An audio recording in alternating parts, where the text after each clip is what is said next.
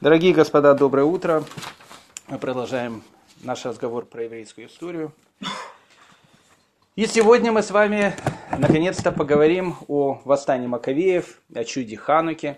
И увидим, что многие вещи, которые нам казались столь очевидными, неочевидными будут при более детальном разговоре о нем. Допустим, восстание Маккавеев. Вот мы, нам как кажется, что вот она была молниеносно, закон, закончилась Ханукой, чудо Хануки. И, в принципе, конец. А на самом деле, после чуда Хануки восстание продолжалось. И продолжалось еще не один год, и продолжалось очень тяжело. И, ну, в общем, одним словом, мы должны будем э, рассмотреть все обстоятельства этого великого восстания, о котором евреи помнят по сегодняшний день. Одна из таких самых больших чудес, которые есть, э, это карта современного Израиля. Ведь все города, которые были тогда, они есть и сейчас. И город Модиин, с которого все это начиналось, когда-то это была маленькая деревня. Там, ну, маленькая деревня, даже не город, в котором, в котором жил э, коиновский род, фамилия которых была Хашмонаем, Хасмоней по-русски. А сейчас Модиин – это большой город. Рядом с городом Модиин, кстати, построили другой город. Это любят в Израиле сделать. Его называют Модиин-элит. Еще его называют Кирьят-Сефер. Религиозный совершенно город. А вот город Модиин, в котором все начиналось, он не совсем религиозный. То есть, ну, как бы он обычный израильский город. Я помню, много лет назад я попал в Модиин, был практически в центре города. И меня поразило, сейчас, может быть, это не так, меня поразило вот это огромное количество русских магазинов, которые там были. Русский магазин, может, ничего в этом плохого нету, но они не случайно называются русские магазины. А русские магазины называются потому, что там, в общем, продают те, те товары, которые выходцам из России, скажем так, любые, дорогие их сердцу. Некая, некая такая ностальгия у них есть. Я сейчас не поленился, залез на интернет и увидел такой ассортимент магазина «Каштан», там же, в Модиине, где все, в принципе, начинается. И в Иерусалиме есть, везде, везде, к сожалению, есть.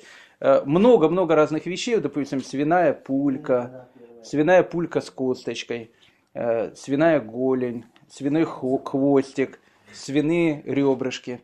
Кстати, не в качестве рекламы, но, но в Израиле свинина, она недорогая. Она стоит практически так же, как курятина и дюшатина, намного дешевле, чем говядина. И... это все происходит в Модиине. В Модиине все это началось и, и, и, из-за свиньи. И, казалось бы, и закончилось свиньей. Но, слава богу, оно не заканчивается, потому что сеть этих магазинов, она становится все меньше и меньше. И в том же самом Модиине. И, и еще одна улыбка истории. Маккавеи, которые поднимали восстание против всего греческого, вдруг через какое-то время, в начале двадцатых годов двадцатого века, зарождающееся сионистское движение, она решила сделать такую еврейскую спартакиаду. В спорте нет ничего плохого, наоборот, очень хорошая вещь, но сама вот идея сделать еврейскую спартакиаду, которая будет похожа на Олимпиаду. С одной стороны, как бы Маккавеи не боролись против греческого. Тогда, может, Олимпиада не была такой, как сейчас. Это не было как Олимпиада в Сочи, все приезжают с флагами и так дальше.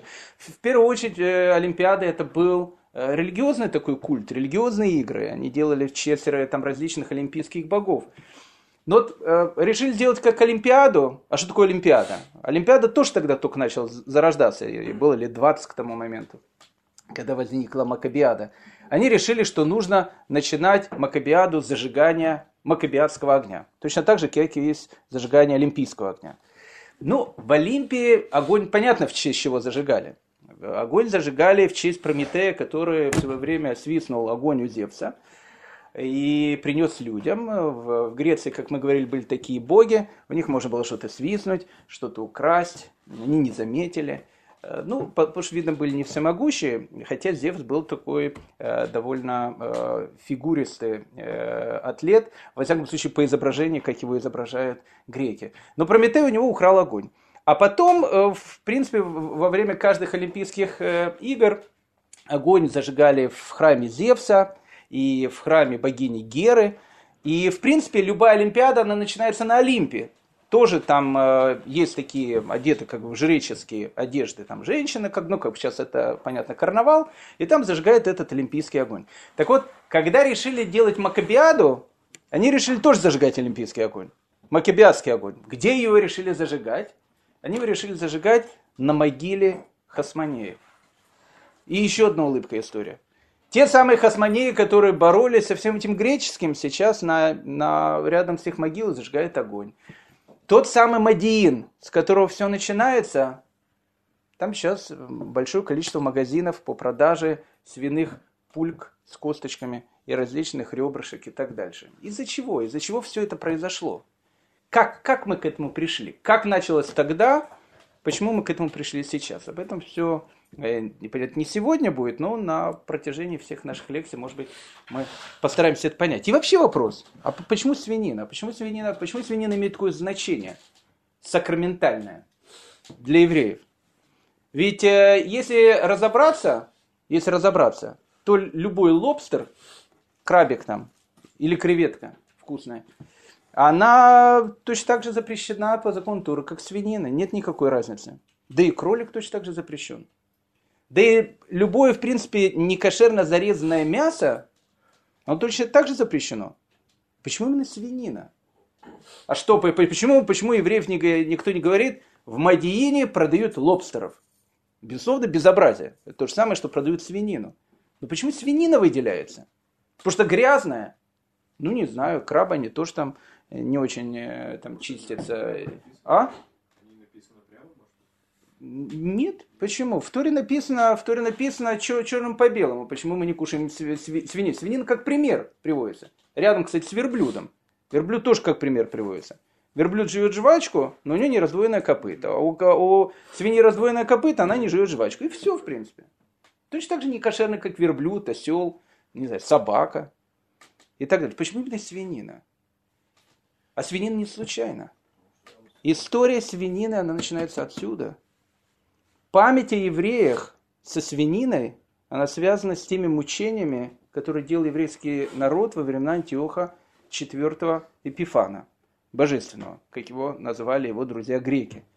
Так вот, в память об этом, в память о Хане и семи ее сыновьях, о которых мы говорили, в память о том, что происходило тогда, для еврейского народа свинина, она стала символом рабства. Рабства, угнетения, смерти, вообще уничтожения еврейского народа. Поэтому на протяжении веков свинина, она имеет такое, такое значение. Именно свинина. А в Модиине все тоже начинается со свинины.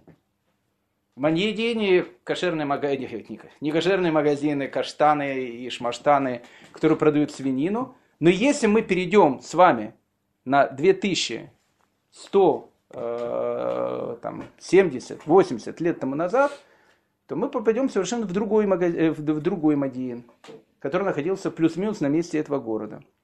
И мы говорили о том, как все, в принципе, начиналось.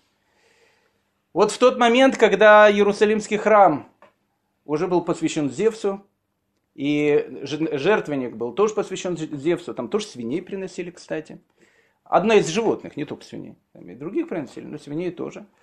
А потом вообще перестали что-либо приносить. Потому что когда евреи пришли туда спустя три года, они заметили о том, что ведь храмовый двор, он весь был сделан из мрамора. Но три года, когда никто ничего не делает и дом запущен, посмотрите, на востоке, не только на востоке, в любой местности, если что-то запущено, что в нем в первую очередь начинает появляться? Начинает расти трава. Трава, пробиваться деревья и так дальше.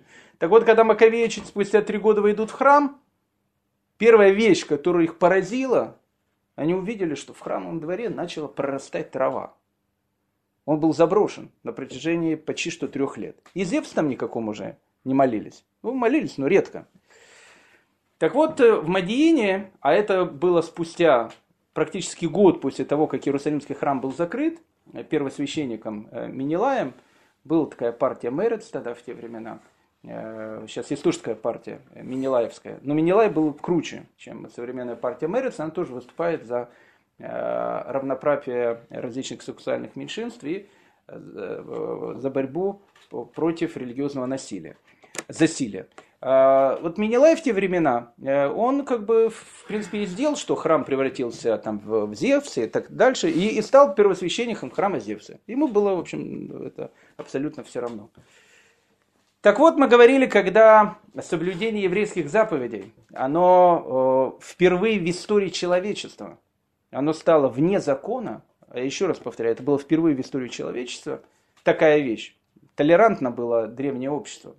Веришь в других богов, и мы верим в твоего. Но как бы ну, то, что мы это против, боремся против твоего бога конкретно, и выступаем за то, чтобы ты это не делал, не было таких вещей. Они появились потом, когда христианство стало, ислам и, в общем, и так дальше. Так вот, в те времена, когда уже открыто никто не поклонялся, за обрезание убивали сразу. В книге Маккавеев написано о том, что любимая форма наказание заключалось в том, что ребенка убивали, вешали, которого обрезали, вешали маме мертвого на шею, она ходила какое-то время с ним, потом маме рубили голову также. За обрезание. За, ша... за субботу было то же самое. За тфилин просто снимали кожу с той месте лба, где одевают тфилин. И поэтому люди, которые что-то соблюдали, они соблюдали тайно. Многие уходили там в пещеры и так дальше. И казалось, нет и конца краю всему этому безобразию. Так вот, в деревеньке Модиин в сто шестьдесят седьмом году мы говорили, когда пришел очередной отряд, возглавляемый еврейскими патриотами этого времени, для того, чтобы построить алтарь, принести свинину и уйти обратно. До Модиина просто руки не доходили. Маленькая деревня. До больших городов же доходили. До Модиина дошла руки только сейчас. Все происходило очень формально. Приходят евреи, Евсекция этого времени. Рядом с ними несколько греков, которые им помогают. Они приходят, присылают, засылают евреев на центральную площадь, ставят алтарь. И говорят, сейчас мы принесем в жертву свинину, потом мы ее все там скушаем, и все, и мы уходим дальше. Живите как жили, а мы, значит, пошли дальше. Но только мы предупреждаем, за любое соблюдение еврейских заповедей просто придем и отрубим голову. Было это уже в восемнадцатом, девятнадцатом, двадцатом году. Евсекция, она делала практически то же самое. И точно так же убивала. Только алтарей не ставила. Все это было во имя другого божества, там, Владимира Ильича Ленина. Но, но, в принципе, все было то же самое. Так вот, когда они пришли в Модиин, и сказали так сделать, первое, а, да, первое, что, что делает Евсекция этого времени, она вызывает самого уважаемого человека города. Это понятно. Он выходит, ему говорят о том, что ты должен это сделать, и все, как бы люди посмотрели, что глава это сделал, и, в общем, ушли обратно. Старейшина города был человек, которого звали Маттитьяху бен Йоханан по фамилии Хашмонай. Старый-старый э, род, э, коиновский, священнический род, который жил в этой деревне, деревне Модиин. Маттитьяху скажет, что он делать это не будет, и алтаря в, в Модиине не будет. Евсекция, э, та древняя, она сказала о том, что ну тогда Маттитьяху, в общем, поплатится, и он, и вся его семья. И вообще вызвали весь город э, на центральную площадь, я не знаю, сколько людей было в этом городе. И один из людей, как мы говорили, он сказал, а что в этом плохого, в принципе? Нет ничего в этом плохого, мне греческий уровень жизни тоже нравится. И вообще, вообще все приятно, если у Всевышнего, у Бога можно украсть что-то, огонь и так дальше, так можно тихонько что-то сделать, никто не заметит. Это удобная религия такая. И он сказал, я принесу, зарежу жертву свинину с большим удовольствием. Маттитьяху, весь город, конечно, застыл. В, в, такая была немая сцена, что произойдет. Когда он подошел к алтарю с ножом, чтобы зарезать свинину, к нему подошел Маттитьяху и его убивает. Гарнизон греческий кричит «бунт», Евсекция начинает убегать, и жители Модиина прекра- прекращают, преграждают им дорогу и всех перебивают. Ну, понятно, что это конец. Потому что, опять же, Модиин это не Иерусалим, маленькая деревня. День, два, три это станет известно властям, власти туда придут, а греки церемониться не будут. Вырежут полностью всех. И животных вырежут, всех вырежут. ИГИЛ отдыхает. То, что они могли, в принципе, сделать, когда хотели. Поэтому Маттитьяху бен Йоханан, у него было пятеро сыновей, о которых мы говорили, Йоханан, Шимон, Ебуда, Енатан, Элеазар. С каждым из них мы познакомимся. он говорит о том, что, господа, смотрите, ну, тут надо решать. Мы перешли наш еврейский Рубикон, и либо мы сейчас все уходим отсюда, либо два-три дня, и, в общем, от нас ничего не останется. И они все уходят. Куда уходят? Вокруг Модиина и так дальше есть горы, есть пещеры. Есть, кстати, иудейская пустыня. Ну, немножко в другую сторону, но она тоже есть. Они, они прячутся по пещерам, по лесам, которых еще было много, в пустыне и так дальше. Кстати, Маккавеи были не единственные. Многие тогда уходили в пустыни, в леса, и там тайно продолжали что-то соблюдать. Приходит отряд Модиин, Модиин, соответственно, пуст. Идет клич о том, что шайку взбунтовавшихся евреев надо поймать, ее ищут, не находят. И на этом, казалось бы, все могло, могло быть закончено. Но на этом не, не закончилось. Потому что Маттитьяху бен Йоханан, он был пожилым человеком, он умер, кстати, через год после вот этого происшествия. Он говорит о том, что мы должны теперь собирать всех евреев, которые разбросаны по округе, вообще эти партизанские отряды, и мы должны начинать войну за освобождение Иерусалимского храма. Как ее начинать? С кем начинать? С армией Антиоха четвёртого? Я хочу сказать, что это, конечно, не римская армия, не римская. Мы видели о том, что римляне э, Антиоху третьему уже по голове дали один раз. И в заложниках там постоянно самого Антиоха держали. Но, но, но после римской армии, может быть, она вторая по силе. В мире. В мире. Это то же самое, что, не знаю, там маленькая какая-то группа индейцев подняла восстание против Соединенных Штатов Америки. Там с этими, с армиями, вертолетами и так дальше. А у них там топорики, томагавки и так дальше. Ну, как это все понятно, что это все закончится довольно быстро. До Нью-Йорка и Вашингтона, тем более с Белым домом, никто не дойдет. На подступах перебьют. Но Маттитьяху понимал о том, что выхода не было. Тут либо существование еврейского народа, либо еврейский народ перестает существовать. Через год он умирает. И, в принципе, еврейское вот это движение, если так можно сказать, возглавляет двое его сыновей. Шимон, он как бы становится духовным руководителем этого движения. Иегуда, которого звали Хашмонаем фамилия, но его назвали Макаби. Отсюда русское слово Маккавей. А Макаби, оно происходит от аббревиатуры слов. Микамоха бекилей машем. Кто подобен Всевышнему Богу. Так, так, так было его имя. Маккавей. Интересно. Потом, когда в, ну, возникло там христианство и так дальше, многие праздники они тоже начали брать. Есть даже праздник Маккавей. Во всяком случае, на Украине он точно был. Как надо связать его? Маккавей. Есть Маккавей. Это по-русски Маккавей. На иврите Маккаби. Так сказали, Маккавеи происходит от того, что в этот, в этот период мак веют. Берут мак, его там как раз собирали мак, и поэтому отсюда Маккавеи. Да, но Маккавеи это немножко другая история, но как бы это уже было неважно, взяли имя, придумали, точно, точно, точно так же взяли Маккавеев и зажигают э, на Макаби, на Маккабиаде олимпийский огонь э, на их могиле. То есть, ну, как бы вот история повторяется в виде фарса иногда. Так вот, Иегуда по прозвищу Маккаби, он становится как бы главой этого движения. Ну, как бы все начинается с партизанских отрядов. То есть, иногда евреи приходят в какое-то местечко, в котором находится греческий гарнизон. Ну, что делает отряд Ковпака? Приходят туда, сделали какую-то диверсию, ушли. Ну, как бы на это все смотрели с улыбкой.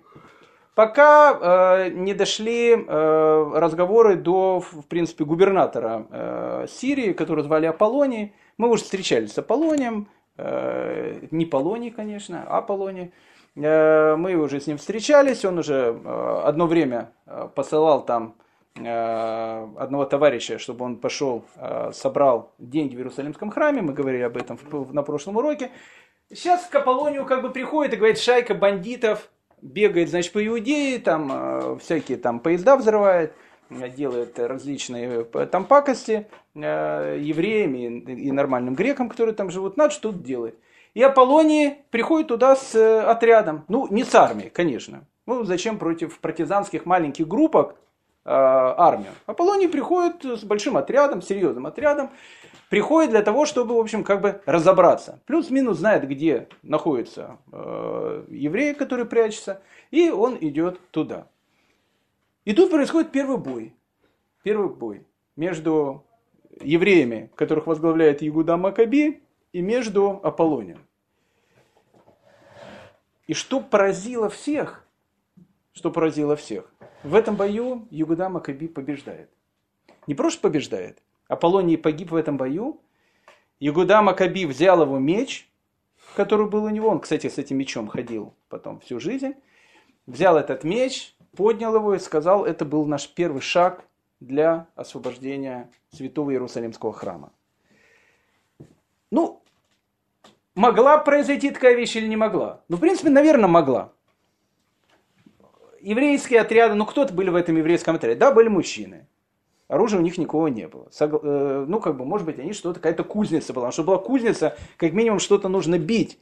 Должен идти дым, сразу бы обнаружили. Оружия как такового не было. Может, скалками там воевали, я не знаю. Может, у кого-то какие-то были, какое-то оружие. Но это же была нерегулярная греческая армия. После победы над отрядом Аполлония, конечно, конфисковали какое-то оружие.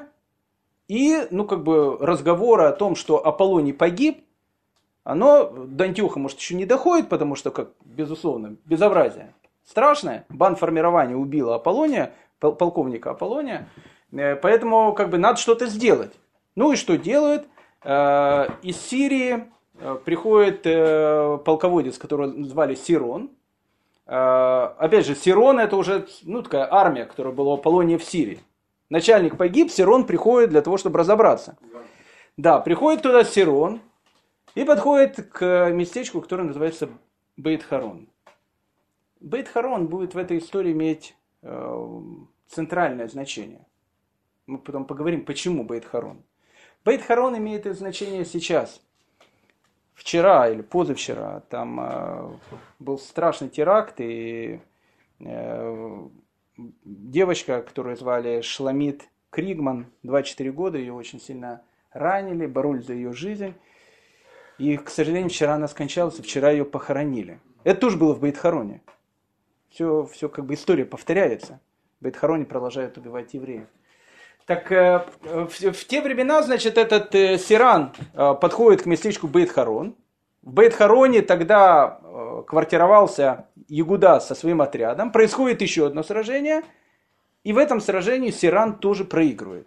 Это уже становится серьезно.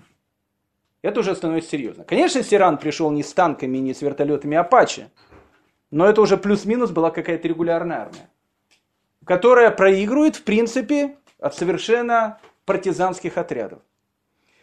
Разговоры доходят уже до Антиоха в Антиохию. Это уже... Ст... А? Да, да. Доходит до, до, до Антиоха в Антиохию. О том, что как бы шутки уже они проходят в сторону, а тут уже начинается как бы все довольно серьезно. Антиох четвёртый в полном гневе сказал, жидами надо что-то делать, уже достали окончательно, но Антиох четвёртый не может достать жидов сейчас, хотя они его достали окончательно. Почему не может? Потому что Антиох четвёртый сейчас завяз в парфянских войнах. Что такое парфянские войны? Нам это тоже будет, с парфянами надо будет познакомиться, они будут очень важно иметь значение в дальнейшей истории. Мы говорили о том, что Александр Филиппович Македонский, когда он завоевал там, в первую, он же боролся против Дария, Дарий был царем персидским. Так вся вот эта вот территория, Персия, Афганистан и так дальше, она присоединилась к греческой как бы, царству и стала потом династией селевкидов и так дальше. Потом, когда селевкиды дали слабинку немножко, историческая Персия, она от них немножечко так отвалилась, присоединила туда различные там регионы типа Таджикистана, Афганистана и так дальше, иначе называться государством Парфии. Парфия, она еще многим попьет довольно серьезно крови. Парфия это тот же самый Иран, те же самые персы. Но персы очень и очень такие эллинизированные. Они уже тоже были под греками какое-то время. Поэтому такие были эллинизированные персы, которые, ну, которые считали, что они персы, и так дальше. У них было государство Парфия. И вот они против Антиоха что-то, в общем, пошли. Антиоху это не понравилось. Антиох вообще скажет безобразие. То, что Александр Филиппович когда-то завоевал, эти гады, значит, откололись, сделали отдельное государство и залез в эти парфянские войны, из которых он, к сожалению, или к счастью для нас, живым не выйдет. Так вот, Антиох четвёртый находится сейчас в Парфии. То есть он сделать ничего не может. Но вещь, она становится серьезной.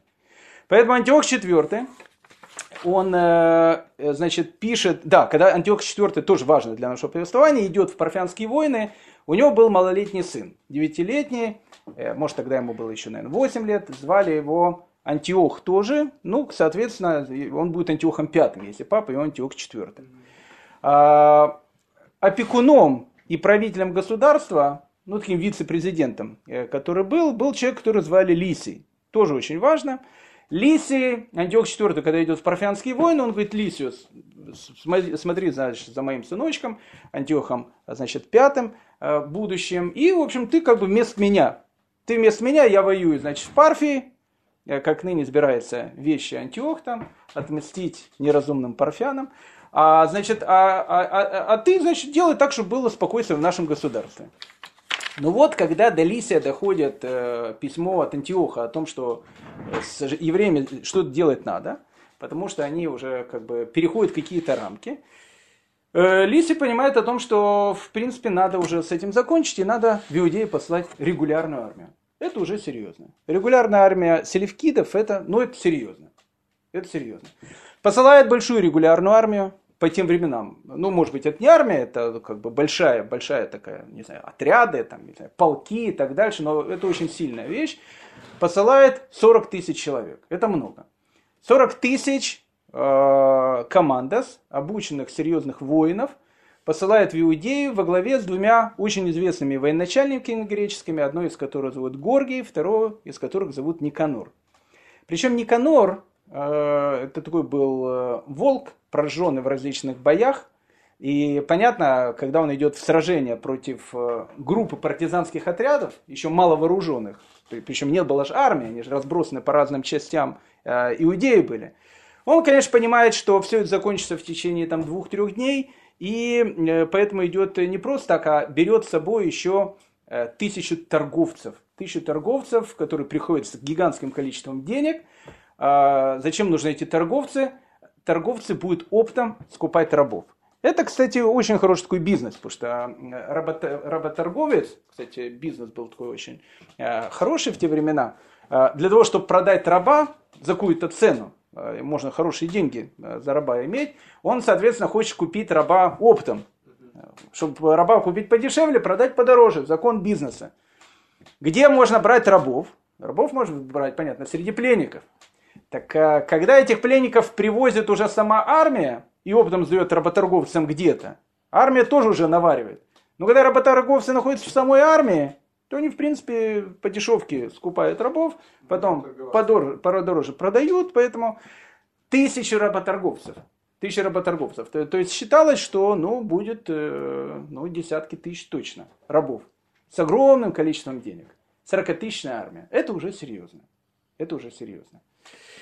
Иуда Маккаби собирает еврейские отряды, которые были разбросаны, собирает их около древнего города под названием Мицпа. И он понимает всю серьезность положения. Серьезность положения. И он делает такую вещь, которая, ну, как, как казалось бы, ну, совершенно немыслимой по тому этапу, по, по, по, той, по, той, по тем обстоятельствам. Армия маленькая. сорок тысяч человек. Ну сколько, сколько и у, и у ГД? Ну, у него может там пять тысяч, десять тысяч. Тут сорокатысячная регулярная армия. Иуда собирает весь народ около Мицпы, там были женщины, дети, они все собираются там. И говорит о том, что ну, либо мы, либо мы гибнем, но погибнем мы свободными людьми и погибнем за Всевышнего, и тогда вполне вероятно может погибнуть еврейский народ. Либо мы победим. Как победить? Только если Всевышний поможет. Только если чудо. Кроме чуда никак победить нельзя.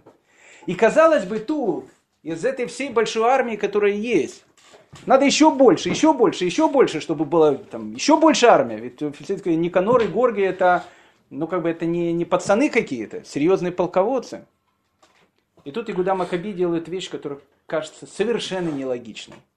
С точки зрения обычного человека, но совершенно логичной с точки зрения еврея.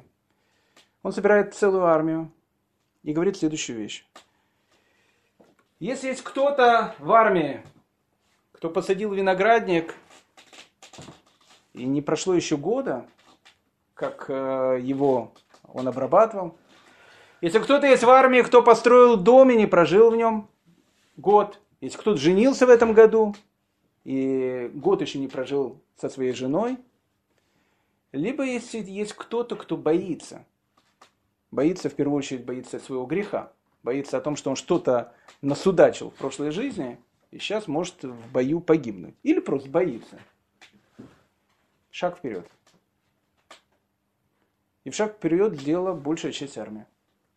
И у Иуды Маккабея, у Иуды Маккаби после подсчета голосов осталось три тысячи человек. Безумие. Тут начинается безумие. Ну, как бы следующее такое безумие, оно повторилось в тысяча девятьсот шестьдесят седьмом году. Оно было практически таким же. После этого боя, этой шестидневной войны, которая молниеносно разбила все арабские страны, которые там в десятки, иногда в сотни раз превосходили евреев. Одним из самых ходовых товаров в Израиле стали тфилины. Тфилинов не было в Израиле, потому что их мало кто одевал, но после шестидневной войны все решили начать одевать тфилины, поэтому тфилин начали закупать из Америки. Это был такой тфилин, известный бум, бум, бум шестьдесят седьмого года. А тут, тут будет второй бум, трехтысячная армия, во главе с Иуда Маккаби, который, э, фамилия которого Микамоха, кто подобен тебе Всевышний, э, Всевышний Бог, он готовится к бою. Г, э, э, Горгий, он расположился около такого древнего э, городка, который назывался Хамат. Так назвали его евреи, потом греки его называют Имаус, потом будет в христианской истории, имеет там значение Имаус. Сейчас, я не знаю, есть там Машав Хамат, нет Машава Хамат. Ну, как бы там ни было, это, это место, которое находится где-то в тридцати километрах от Иерусалима, плюс-минус. Горгий, будучи пораженным товарищем таким в боях, Никанор, кстати, уехал сразу, он пришел туда с армией, потом уехал в Антиохию, были срочные дела, оставляет Горгия. Ну, как бы тут все понятно. сорокатысячная регулярная армия Командос и трехтысячная слабо вооруженная э, отряды Маккавеев, это как бы несерьезный все разговор. У Горгия сразу появился план, гениальный план. Какой гениальный план? А план следующий. Ночью они находятся около Имауса. Он оставляет около Имауса определенный отряд свой, берет регулярную армию, ночью делает серьезный такой марш-бросок, доходит до Мицпы. Ночью, когда в Мицпе евреи спят, нападает на Мицпу, идет массовая резня, всех остальных берут в плен, и на этом, в принципе, все заканчивается. Это гениальный план. Но кто-то Иуде Маккаби про этот план сказал. У Иуды Маккаби тоже возник план. Тоже возник план. Он сказал в, в день, который предшествовал этому, что без Мицпы срочно все разошлись. Прям так на украинском я сказал, хавайтесь, кто, кто где может. И, значит, прячьтесь, значит, расходитесь. У меня такой тоже план, говорит Иуда Маккаби. А мы ночью пойдем в Имаус. Там, где осталась группа греческого отряда, которая спит совершенно спокойно. Потому что другая-то ночью идет к Мицпе, чтобы резать спящих евреев. И вот Иуда Маккаби с трехтысячным отрядом идут разными дорогами. Горгий идет одной дорогой ночью, тайно, э, уже в предвкушении, что сейчас нападет на спящих евреев. Другой дорогой, в ту же самую Имаус, от которого идет Горгий, идет Иуда Маккаби с трехтысячным отрядом. Грек спокойно спят. Заходит Иуда Маккаби ночью, греческий отряд, ну, понятно, спят, все в полном замешательстве, разбегается кто куда может, и э, как бы вся казна, все эти деньги, работорговцы, все, в общем, там остается. Перебили всех, кого можно. Всех, кого нельзя, из греков разбежались. А в это... Сколько отряда? Я не знаю. Большая часть пошла с этим Горгием в сторону Мицпы. Горгий к середине ночи приходит к городу Мицпы, окружает его и говорит: сейчас мы тихо, значит, ударим с флангов. Посылает разведчиков. Они говорят: ваше высокопревосходительство, а евреев-то нема. Как нема? А где они? Нету. И тогда Горгию поплохело немножко. И он говорит: секундочку, что-то тут не то. Надо срочно возвращаться в Имаус. И он ночью возвращается в Имаус. А тут уже по дороге, а там такие горные есть э, дороги, уже отряд Маккавеев, который его поджидает рядом с Имаусом, нападает на него. Опять же, все происходит ночью. И армия Горгия распадается, как зайцы после выстрела охотника. В разные стороны. Сам Горгий убегает в сторону э, приморской, э, приморской этой долины, там, где находятся греческие города, Ашдод, Ашкелон, Газа. Это все были такие враждебно к евреям настроенные города. Убегает туда, и тут все увидели о том, что произошло настоящее чудо. Трехтысячный отряд невооруженных евреев побеждает сорокатысячную регулярную греческую армию.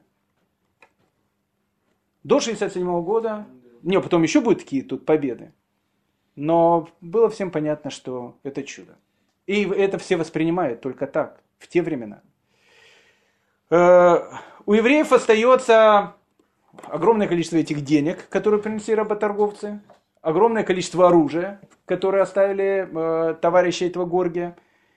И, конечно, все, все эти дела, они собираются, и тогда... Весть об этом доходит в Антиохию. А в Антиохии, как мы помним, находится Лисий, который находится с малолетним Антиохом V. Сам Антиох, он в парфянских войнах. Когда доходит разговор до Лисия, что побили армию Горгия, а это уже серьезная вещь. То есть, когда Аполлонию голову отрубили, ну, с отрядом пошел. Еще другой отряд пошел, ну, еще отряд милиции, другой перебили. Это безобразие, конечно, но тут регулярную армию, огромную, Которая, которая еще недавно могла сразиться с Римом, разбивает какая-то, даже не, и не армия, непонятно кто. Лисий взбешен. Разговор доходит до Антиоха. Антиох, опять же, в парфянских войнах, в бешенстве. И говорит Лисию: знаешь, парень, там, либо значит, голову этим евреям надо рубить, либо мы тебе голову отрубим. Что это за безобразие? И Лисий говорит: полное безобразие, берет еще одну армию и начинает двигать, двинулся с этой армией, чтобы, чтобы перебить евреев. Сам пошел. Сам пошел. Бой происходит около местечка, которое называется Бейт-Сура, и евреи опять побеждают. И евреи опять побеждают. И тогда греки, это, кстати, интересная такая вещь, они уходят, и становится как бы тишина. То есть, как бы, с одной стороны... Это как бы наша территория. С другой стороны, греки уже больше делать ничего не могут. Регулярных армий как таковых нету. Вся остальная, вся остальная армия воюет сейчас в Парфии. Все, что было тут, все разбито. То есть теперь сами греки уже в такой ситуации не очень хорошей. Иуда Маккаби понимает о том, что дорога на Иерусалим открыта. И он движется в сторону Иерусалима. В месяце Кислев, в декабре сто шестьдесят пятого года до современной эры, отряды Маккавеев во главе с Иуда Маккаби заходят в Иерусалим. Иерусалим к этому моменту представляет из себя страшную картину. Евреев как таковых их нету, они еще убежали во время этих гонений. Многие дома в запустении. Храм сейчас посвящен Зевсу. Но в Иерусалиме находится крепость, очень сильная крепость. Крепость, которая называется Акра. Мы говорили об этой крепости, ее построили греки. В этой крепости Акра сидит Менелай, с которым мы уже знакомы, большим греческим гарнизоном. Маккавеи, Иуда Маккаби, они не брали крепости. Чтобы взять крепость, это, ну, как бы это нужно иметь опыт брать крепости. Все, все победы, которые были, они были в открытых боях, а тут крепость. Причем неприступная крепость. Иуда Маккаби решает о том, что с Акрой разберутся в, в дальнейшем. И происходит странная ситуация. Евреи входят в Иерусалим. Иерусалим становится еврейским. А в центре Иерусалима находится Акра, окруженная со всех сторон, в которой находятся греки. И тут Иуда Маккаби первым делом, после того, как заходит в Иерусалим, понятно, нужно было зайти и исправить Иерусалимский храм. Когда евреи заходят в Иерусалимский храм, всех, всех посещает вот это вот чувство страшной боли. Трава, которая там выросла, жертвенник Зевса, все в полном запустении. Иуда Маккаби первым решением говорит, храм должен начать работать. двадцать пятого Кислева, сто шестьдесят пятого года до новой эры, спустя ровно три года с того момента, как того же двадцать пятого Кислева, сто шестьдесят восьмого года до новой эры, храм превратился в храм Зевса, Олимпийского, Иуда Маккаби освящает храм. Освящение храма на иврите называется Ханукат а-Байт. Освящение, освящение храма. Отсюда, кстати, будет происходить праздник под названием Ханука. Жертвенник Зевса, который находился на жертвеннике, который еще построил Эзра, который еще были построены во времена Эзры, Зерубавелем и теми, кто строил второй храм в самом начале, в этой персидской истории, его, его снимает, он как бы, жертвенник Зевса был построен на жертвеннике. Его снимают и бросают, написано, в нечистое место. Из него туалет сделали. Жертвенник, который находился на этом месте, настоящий древний жертвенник, он уже не может служить, потому что он был осквернен. Камни с этого жертвенника снимаются блоками, и они будут храниться, кстати, в храме до его разрушения в семидесятом году новой эры. Будет, будет комната, в которой будут находиться остатки этого старого жертвенника. Но самое главное, чего нету, и жертвенник надо построить, но нету одного из главных храмовых атрибутов. Нету храмовой миноры. Минору украли. Она золотая, весит очень, очень много, украли практически все. Храмовые сосуды и так дальше. Но минора – это цельный кусок золота, который я не знаю, сколько килограмм весил. Грек в самом начале куда-то ее забрали, эту минору. У Маккавеев, у Иуды Маккавея нету золота, чтобы делать, чтобы делать светильник, чтобы делать минору. Но храм без миноры функционировать не сможет. Что такое минора в храме? Минора в храме – это светильник, который находился в части храма, который назывался Улам. С одной стороны, слева находилась минора, с правой стороны находился золотой жертвенник, там где делали воскурение, и специальный стол для двенадцати хлебов, который символизировал двенадцать э, колен народа Израиля. Так вот, каждый вечер в храме зажигалась минора, и она горела до утра. Утром минора обычно тухла, гасла, днем она не горела. Днем горел только один огонек, его никто не зажигал, и это было чудо во времена первого храма. Его никто никогда не зажигал, но он горел всегда. В память об этом, кстати, в любой синагоге мира, если вы увидите, есть такая вещь, которая называется нертомид. Веч, вечная свечка, она всегда горит. Обратите внимание, в любой синагоге. У нас тоже горит, видите, тут, как нертомид. Лампочка, она везде будет гореть в синагоге. Обычно она на, на тем местом, недалеко от Арона Кодыш находится. Это в память о, той, о том... одном огоньке, который горел на миноре всегда. Это было чудо. Во времена второго храма этого уже чуда не было. Но минору, минору зажигали ночью. Зачем минору зажигают ночью? Потому что ночь, она символизирует из себя, из себя ну, ночь, темноту. Темнота – это полный хаос. Когда происходит ночь, должен быть кто-то, кто должен зажечь свет. И вот свет зажигали евреи. Для того, чтобы с Иерусалимского храма даже в момент полной ночи, которая у мира, горел свет. Это была храмовая минора. Миноры нету. Золота нету для того, чтобы сделать минору. Но храм должен начать работать.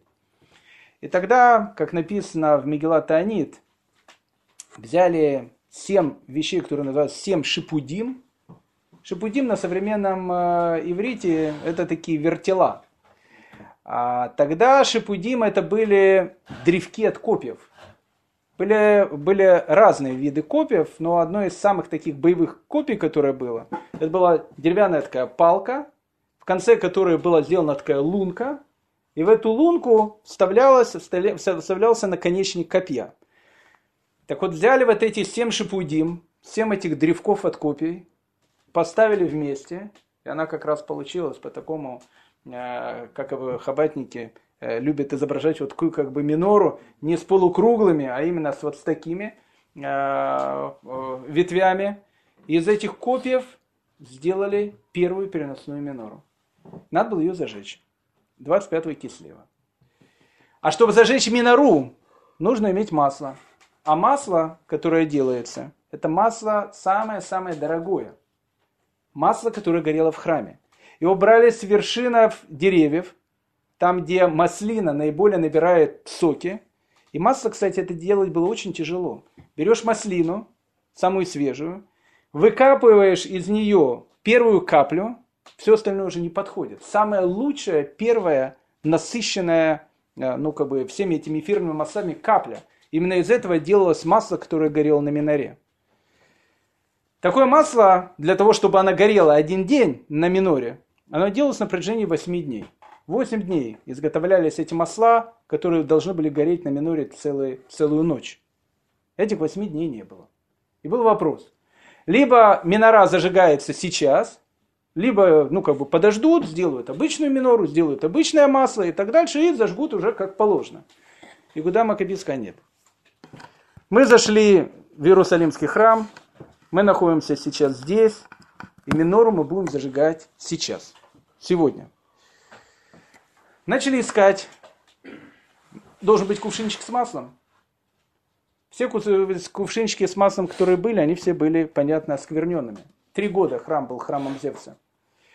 В одном из хранилищ нашли чудом сохранившийся запечатанный кувшинчик с маслом, который еще был в те времена, когда евреи могли, в общем, как бы нормально функционировать в храме. И тогда возник новый вопрос. Что делать?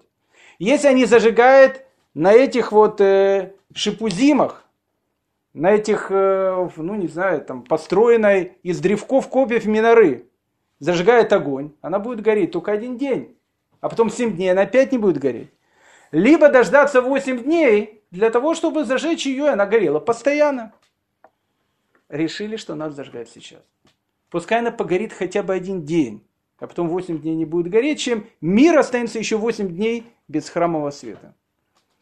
И тогда произошло то чудо, которых, о которых будет отмечаться в праздник Хануки.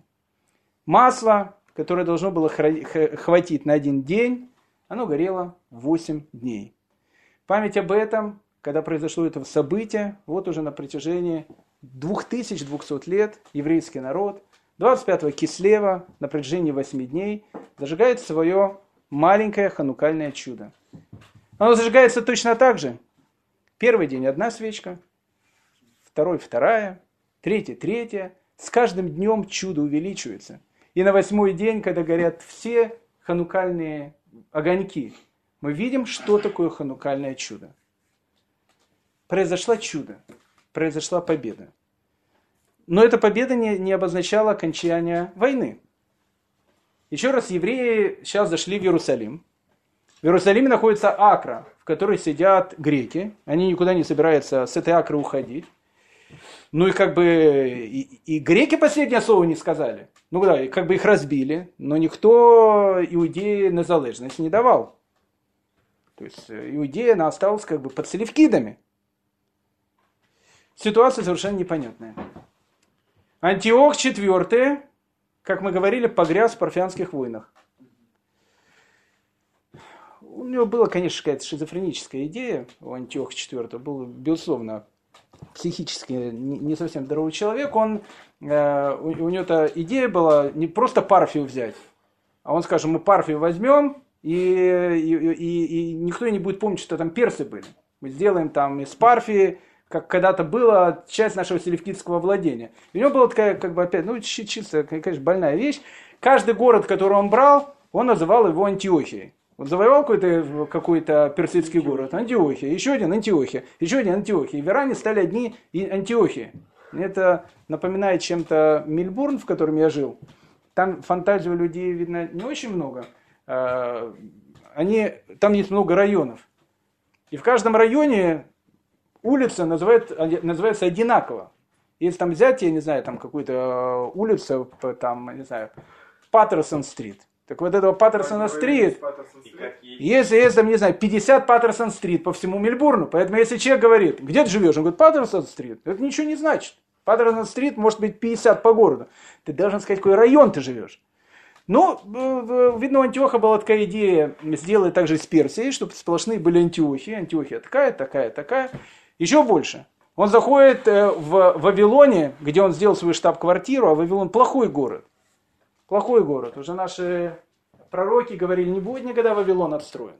Александр Филиппович пытался его отстроить и умер в этом Вавилоне. Антиох четвёртый пытался его отстроить и тоже умер в этом Вавилоне. Но перед тем, как он умер в этом Вавилоне, он написал надпись, которую нашли археологи уже в нашем двадцатом веке, в предыдущем точнее. А надпись была совершенно антиоховская. Было написано так. Я, Бог Антиох, спаситель Азии, создатель этого города. Это было скромно, конечно, сказано. Вавилону на этот момент было уже несколько тысяч лет. Но как бы Антиох считал себя не просто богом, но и создателем этого города.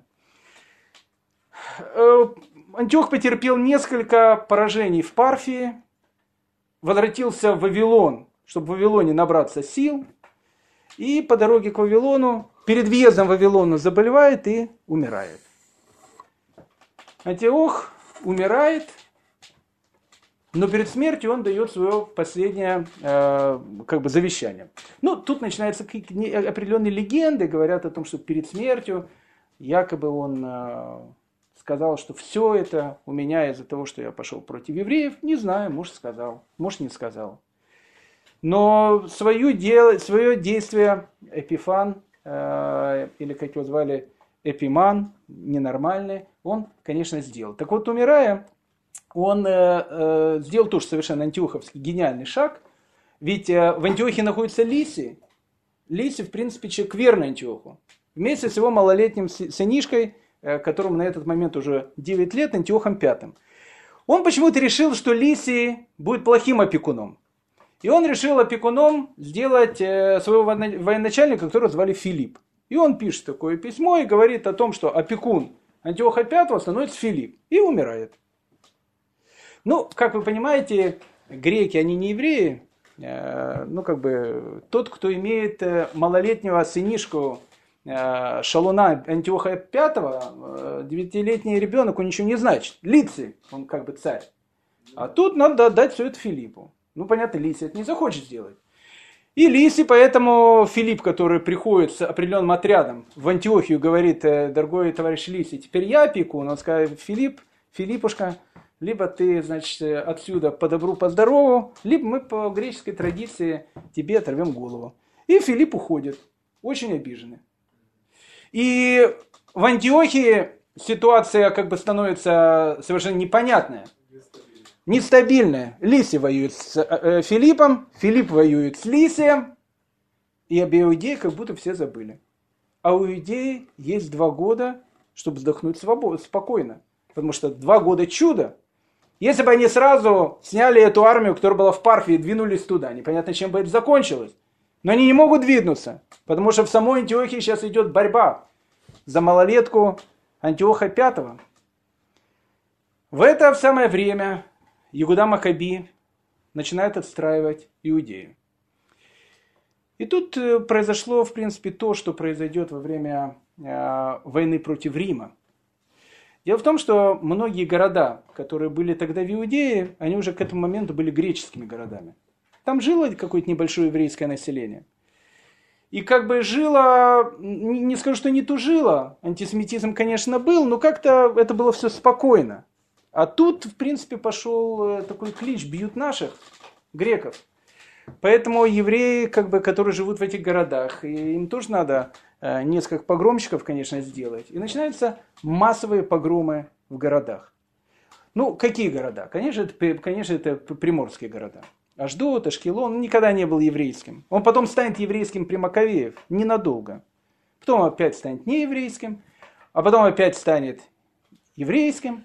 Хотя, когда ходишь по современному Ашкелону, э, тоже там, он, конечно, еврейский город, но, в общем, как бы э, мало там видишь каких-то таких э, чисто еврейских э, признаков. Очень много там, тоже не кошерных магазинов и так дальше, но это уже как бы уже дру, другая песня. Хеврон, Хеврон. К этому моменту в Хевроне жил, жили эти адамелитяне, потомки Идома, Исава. В принципе, Хеврон принадлежал им. Там тоже было небольшое еврейское население. Тоже погром. Галилея. В Галилее было, кстати, много городов, в которых жили греки. В Галилее начинаются тоже погромы. То есть, в принципе, греки в Антиохии Лисий с Филиппом разбираются, кто будет, значит, за малолеткой Антиохом пятым следить.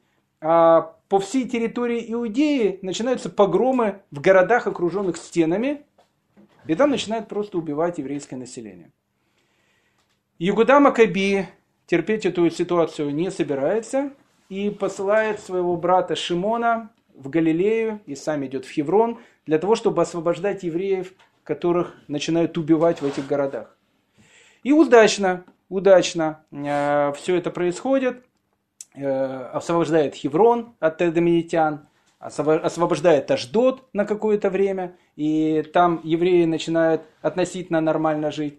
И вообще происходят эти два года между шестьдесят пятым и шестьдесят третьим годом относительно два, два года спокойствия. Почему? Потому что греки, в принципе, на евреев не обращают внимания. И тут, когда после очередных побед Иуда Маккаби говорит, ну вот мы-то всех этих гадов бьем в разных городах, а у нас вот прямо с Иерусалимским храмом в центре Иерусалима находится Акра. А в Акре сидит Менелай. И Менелаю никто ничего не сделал. А Менелай постоянно делает пакости. Постоянно делает пакости какие-то, каких-то голубей посылает туда, почтовых в сторону Антиоха, какие-то перебежчики постоянно у них там бегут. Евреи, опять же, они были бы греки, наверное, просто подожгли бы эту Акру со всех сторон и дымом бы э, э, выкурили. Э, Иуда Маккаби все-таки был евреем, это не делается, но Акра, вот эта вот гадость, находится в самом центре э, Иерусалима. Э, все дошло до того, что э, Иуда Маккаби понимает, что эта ситуация так долго продолжаться не может, и начинает осаду Акры. С Акры убегает несколько перебежчиков от Менелая с э, письмами, в которых э, он обращается к Лисию и к Антиоху пятому и пишет: «Дорогой Антиохушка, если ты не придешь сейчас на помощь верным тебе, э, значит, эллинистически настроенным евреям, которые находятся в Акре, нас всех эти досы проклятые э, поубивают. И надо что-то делать». Лисий в этот самый момент он занимается борьбой с Филиппом. Но эта ситуация уже и Лисия начинает доставать. Потому что Иудея довольно большая область, греков там нету. А сейчас еще греческий гарнизон, который последний там находился, начинает его штурмовать.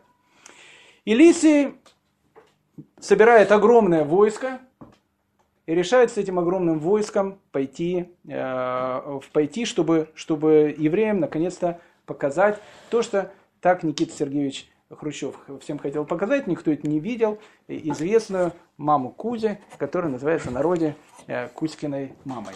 Вот он решил, значит, евреям эту, значит, Кузькину мать и показать. Ну, Лисий идет в бой, есть Антиохушка пятый. Антиохушку пятого он боится оставить, потому что есть Филиппушка, который, если он сейчас уйдет, Филипп зайдет, и, в общем, будет все плохо. Поэтому он Антиоха берет тоже с собой. Берет с собой, берет эту огромную армию, и, в общем, они начинают идти в Иудею. Около местечка, которое называется Бейт-Захария, состоялось генеральное сражение. Армия, которая пришла с Лисием, это была та армия, которая воевала в Парфии. Парфянская война закончилась. Это уже были не войска сорокатысячные, Горгия и так дальше, которые сильные были войска. Это была регулярная армия, которая сейчас в Парфии воевала. Огромная армия. И бой был, ну, конечно, неравный. Перевес, перевес был в десятки, десятки раз. Плюс еще греки пришли со своим излюбленным оружием. Какое излюбленное оружие греков? Они это, конечно, переняли у, у э, этих финикийцев, у, Карф, у Карфагена. Тяжелая артиллерия. Тяжелая артиллерия в те времена были африканскими слонами. триста слонов. Ну, это серьезная вещь. Это серьезная вещь. триста слонов – это вещь очень серьезная. Что такое слон боевой? Боевой слон – это страшная, страшная махина. Ну, мало, мало того, что на этом слоне сидят разные лучники и так дальше, они там стреляют сверху.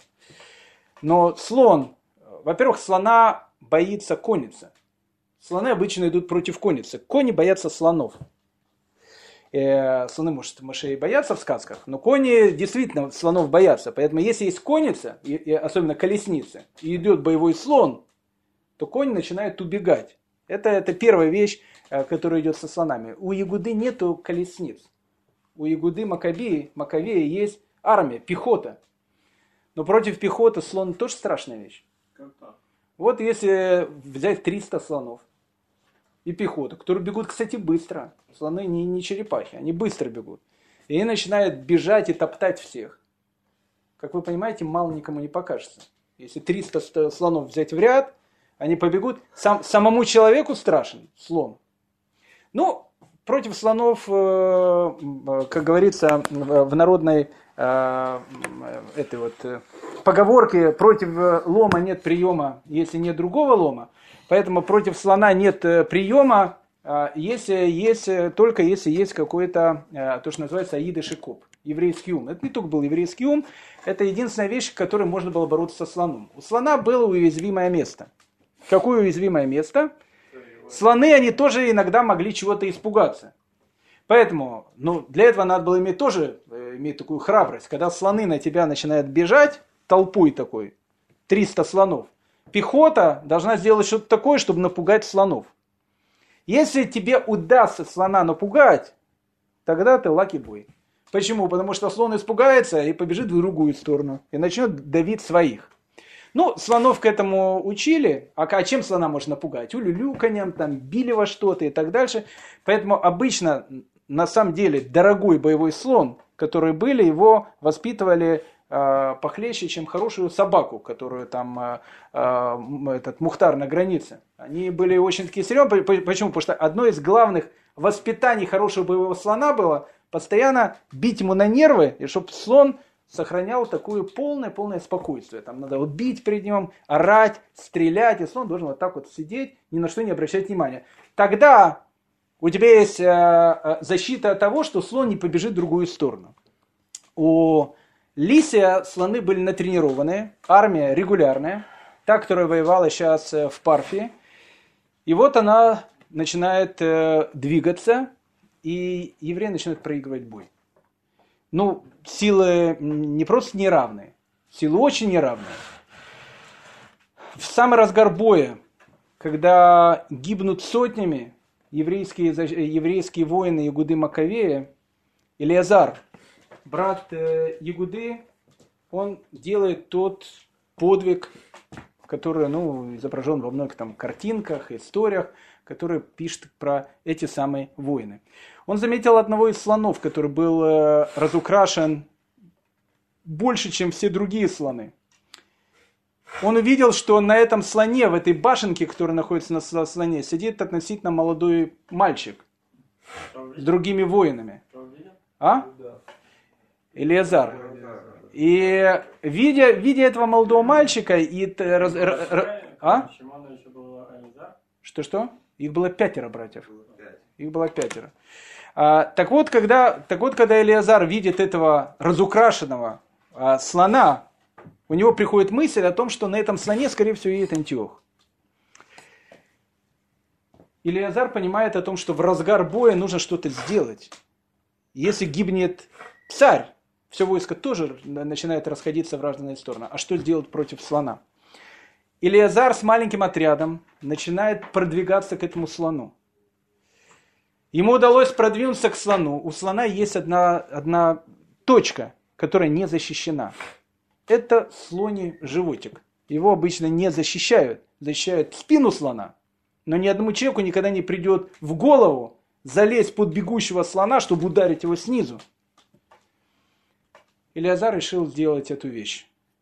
Ему удалось с копьем прорваться под, э, под низ этого слона в момент боя, когда слон бежал, вонзить полностью копье в этого слона. Слон погиб, и слон замертво падает и давит Элеазара, и Элеазар гибнет. На этом слоне Антиох не оказалось. Слон погиб, и погибли там те, которые были на слоне, но погиб первый сын э, Маттитьяху Хашмоная, первый сын э, Маттитьяху Хашмонея, Элеазар. Геройски погиб в этом бою. На этом бой не заканчивается. Евреев начинает теснить, и Иуда Маккаби дает приказ: все идут в Иерусалим. Евреи отступают. Лисий, полное воодушевление о том, что, может быть, вот сейчас как раз наступил тот момент, когда можно будет одержать матч-реванш, который был, он идет к Иерусалиму. Иуда Маккаби закрывается в Иерусалиме, там стены, но Иерусалим окружает регулярная греческая армия, которая умеет брать города. А в самом центре Иерусалима находится Акра, в котором находится еще греческий гарнизон. И поэтому получилось, что Иуда Маккаби оказался под таким сэндвичем. Ну, да, снаружи. Внутри, снаружи огромная греческая армия, внутри сильный греческий гарнизон, и это, это плохая ситуация. Плюс еда. Этот год был годом Шмиты, поэтому продовольствия особо много в седьмой год э, не было.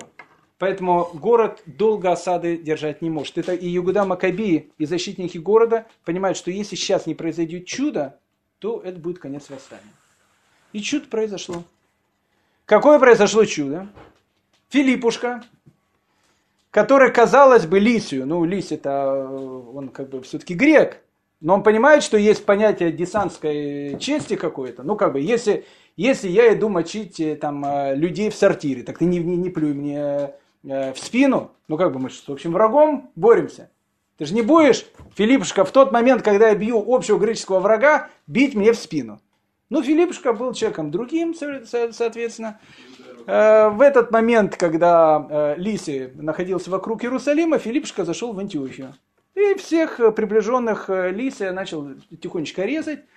И к Лисию с молодым Антиохом V приходит известие о том, что вы, Лисий, батюшка, тут, значит, Иерусалим всякие берете, а там в Антиохии потихонечку вашу семью режут, Филиппушка. Но Лисий понимает, что делать что-то нужно, иначе все будет плохо. Ну, просто так снять осаду Иерусалима тоже не может, потому что некрасиво. Тогда Лисий посылает своих парламентариев. Надо это все делать, то, что называется по-гречески бикицер, то есть быстро. Он посылает парламентариев в Иерусалим, к Иуде Маккаби, и говорит вещи, о которых, ну, можно было воспринимать только как чудо. И он говорит, Лисий хочет идти на нормальные мирные переговоры. То есть евреи практически проиграли, а Лисий сам предлагает мирные переговоры. Еще одно чудо. Но э, Иуда с Лисием быстро подписывают договор. Договор для евреев был очень и очень важный. По этому договору Иудея, в принципе, становится автономной областью. Одна из вещей, через которые Лисий переступить не мог, это получение независимости Иудеи. Такое, такое не может быть, потому что, ну, как бы это остается часть Селевкидской империи. Теперь, но полная автономия – да. Полные религиозные права – да. Запрет вмешиваться в религиозную жизнь? Да. Все, все делаем так, как было когда-то, до Антиоха. Живите полностью автономно. Иуда будет, как бы, не знаю, там, губернатором, сам назначает кого угодно, мы в вас не вмешиваемся, но вы остаетесь под греками. Иуда Маккаби понимает о том, что решение, которое сейчас, договор можно подписать, это договор исторический. И он этот договор подписывает. Лисий снимает осаду, уходит в, Анти... в Антиохию и отрывает голову э, Филиппу. Филиппушке. Но Лисий с малолетним Антиохом V, э, как бы тоже человек был не, не идиотом. Он понимает о том, что, как бы, с Иудею-то он ушел, но он там оставил, в принципе, Иуду, Иуда – враг греков. И рано или поздно произойдет еще один взрыв. И понятно, у Лисия идея о том, что сделать какой-то матч-реванш. Но тут на историческую сцену выходит совершенно другой игрок, который появляется как будто бы ниоткуда. Если сказать, что от верблюда появляется, может и от верблюда. Человек, которого звали Деметрий, или Деметрий, как его звали, Дима. Деметрий. Деметрий, в принципе, был человеком к царскому двору не случайным. Если вы помните, Антиох третий, с которого мы начинали, у него было два сына. Был старший сын, которого звали Селевк четвёртый, он после него правил. А потом, когда Селевка прикончили, при, пришел из Рима его младший сын, Антиох четвёртый, Эпифанушка. Mm-hmm. Так вот, у Селевка четвёртого, который был царем до этого, у него был сынишка. Сынишку этого звали Деметрий. Когда Антиох четвёртый, брат Селевка, из Рима возвращается, чтобы стать царем, Деметрия, Димушку, вместо Антиохушки отправляют в Рим быть заложником. И он находится там в Риме, пока жил Антиох. Теперь Деметрий, ну, Деметрий уже тоже весь такой римско настроенный товарищ. Тут он видит, такие какие-то, какие-то вещи происходят, там, там это, это Филипп, там, Лисий, они там дерутся друг с другом. Он говорит, ребята, слушайте, какого-то Антиоха пятого хотят сделать царем. Но если царем делать, то я имею намного больше шансов на, ца- на царский престол, а он взрослый, чем, чем Антиох э, пятый, который малолетка. Но он действительно больше прав. Он сын царя, Селевка, то есть он должен быть следующим царем. Он не стал следующим царем, потому что его в Рим оставили. Был Антиоха, он с этим согласен, но Антиоха сейчас нету. Почему тебе сын Антиоха должен быть царем? Если царем может совершенно спокойно быть он. И Деметрий высаживается на излюбленное место для греков, финикийский бережок. На финикийском бережке находятся старые финикийские города, которые в любую минуту за хорошие деньги готовы поддержать кого угодно. Он приходит в город-герой Тир, к которому все эти бои между Лисием и Филиппом тоже достаточно уже достали, потому что Тир был чисто портовым, промышленным городом. Деметрий приходит туда, говорит, ребят, если вы, значит, поддержите меня и все эти вещи, мы, значит, уберем этого Лисия, этого малолетку Антиоха, и в, в, в, в нашей империи наступит полная лепота, то, что по-гречески обозначает, значит, полный мир. Но они его, конечно, поддерживают. Деметрий собирает большие войска. Иудеи опять он не смотрит. Опять же, еще один э, карта в руки Югуды. Еще какое-то время можно спокойно жить. Приходит в Антиохию, ну, понятно, чисто по-гречески, сразу же голову отрубает Лисию, потом на части режет а, с, э, сынишку бывшего царя Антиоха V, ну, обычная такая практика по тем временам, и становится новым царем Деметрий. Э, так как он был первым, э, потому что обычно были либо Селевки, либо Антиохи, он становится Деметрий I. Деметрий I становится царем. Когда он становится царем, как будто бы, как будто бы наступает э, даже и определенный мир, потому что как бы э, Филиппушка этого уже нету, Селевка нету, Антиоха нету, как бы приходит царь, и как бы Селевкидская империя впервые за многие годы теперь может вздохнуть свободно. Когда э, э, Селевкидская империя э, э, решила вздохнуть свободно, она понимает о том, что что-то нужно делать с Иудеей. Теперь, просто так Деметрию пройти против Иуды ему не хочется. Но он понимает о том, что Иуда рано или поздно взорвется. И восстание, которое сделали евреи, рано или поздно закончится плохо и для Деметрия, и для всей Селевкидской империи. Нужно поставить кого-то, кого, кто будет выгоден и грекам, и как бы евреи тоже его примут, и этот человек, он будет, скажем так, неким греческим ставленником. И такой человек находится. Был такой э, коэн, священник, которого звали Иегоаким. Иегоаким, скажем так, он был эллинистом, но был, был эллинистом, э, ну, скажем так, очень-очень умеренным. Это был не Менелай. Э, да, кстати, насчет Менелая. Когда Селевк закончил этот бой и оставил там Иерусалим с Акрой, он сказал о том, что этого парня Менелая, который тут всякие эти гадости делает, там будоражит Ягуду, а ему не хотелось, чтобы Ягуду кто-то будоражил, он его вызвал к себе в Антиохию, и в Антиохию отрубил спокойно голову, потому что он уже понял, что Менелай, он уже не помощник, а наоборот делает какие-то вещи, которые ему не нужны. Поэтому Деметрий решил назначить первосвященником человека, который, в принципе, против которого не должны быть евреи также.